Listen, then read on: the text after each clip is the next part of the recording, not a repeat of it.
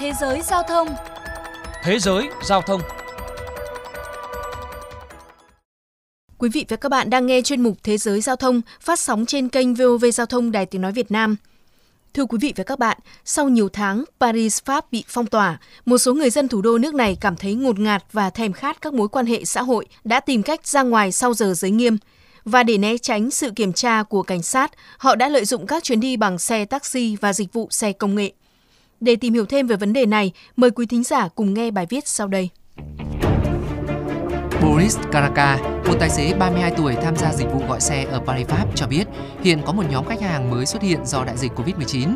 Đó là những người sử dụng dịch vụ taxi truyền thống hay taxi công nghệ như một cách lén lút trốn giờ giới nghiêm.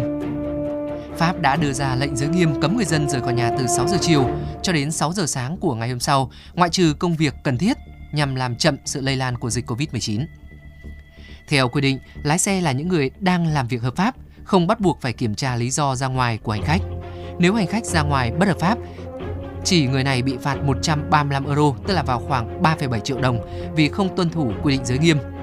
Trong khi đó, các tài xế hiếm khi bị cảnh sát kiểm tra, chính điều này cho phép hành khách có thể đi lại quanh thành phố. Một người dân Paris giấu tên chia sẻ. Tôi tin rằng có ít cơ hội bị kiểm tra nếu đi Uber hơn so với khi sử dụng phương tiện giao thông công cộng.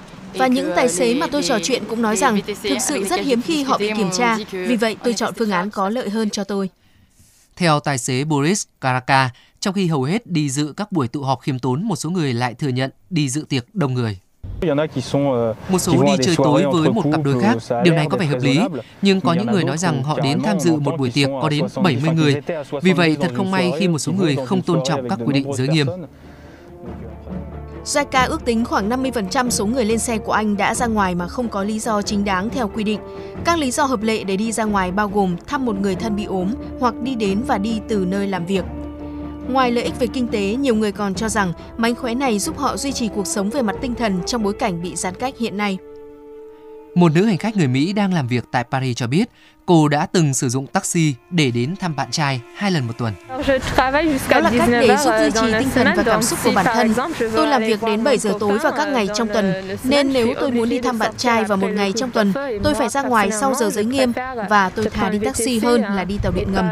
Trong những lúc như thế này, chúng tôi phải đưa ra lựa chọn và đối với tôi, lựa chọn là đi taxi công nghệ sau giờ làm việc, bất cứ lúc nào, không phải hàng ngày mà hai lần một tuần. Không chỉ hành khách, tài xế taxi cũng được hưởng lợi từ những chiều trò lách luật này bởi những khách hàng thường xuyên vào ban đêm của họ trước đây là những người trở về nhà từ các quán bar hay nhà hàng nay đã không còn nữa do ảnh hưởng của dịch Covid-19 khiến thu nhập của họ bị giảm sút. Sofiani, một tài xế 23 tuổi, đã chia sẻ.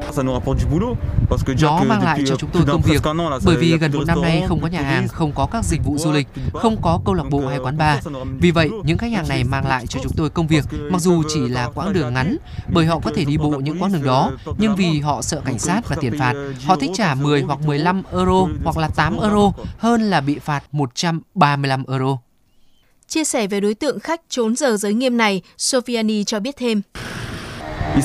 Họ biết rằng họ vi phạm nhưng họ vẫn đi uống rượu ở chỗ đồng nghiệp hoặc bạn bè vì họ đã chán ngấy với giờ giới nghiêm. Một số sống một mình, vì vậy họ muốn có những khoảng thời gian giao lưu vui vẻ. Khó có thể biết được số lượng chính xác người sử dụng các dịch vụ taxi để tránh sự kiểm tra của cảnh sát, nhưng theo cả hành khách và tài xế, con số đó là không hề nhỏ. Còn tại Việt Nam, dịch COVID-19 diễn biến phức tạp.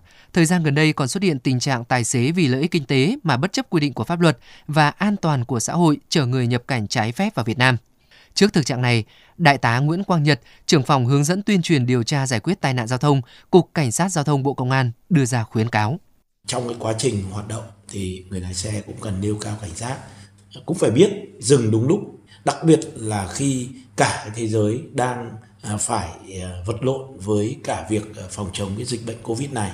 Thì chỉ một cái hành động nhỏ, chỉ một cái món lợi rất là nhỏ thôi thì đã có thể phá vỡ cái sự an toàn của cả một đất nước. Bên cạnh đó đã có không ít trường hợp người dân không chấp hành các biện pháp phòng dịch như không đeo khẩu trang nơi công cộng, tụ tập đông người, thậm chí trốn khỏi khu cách ly.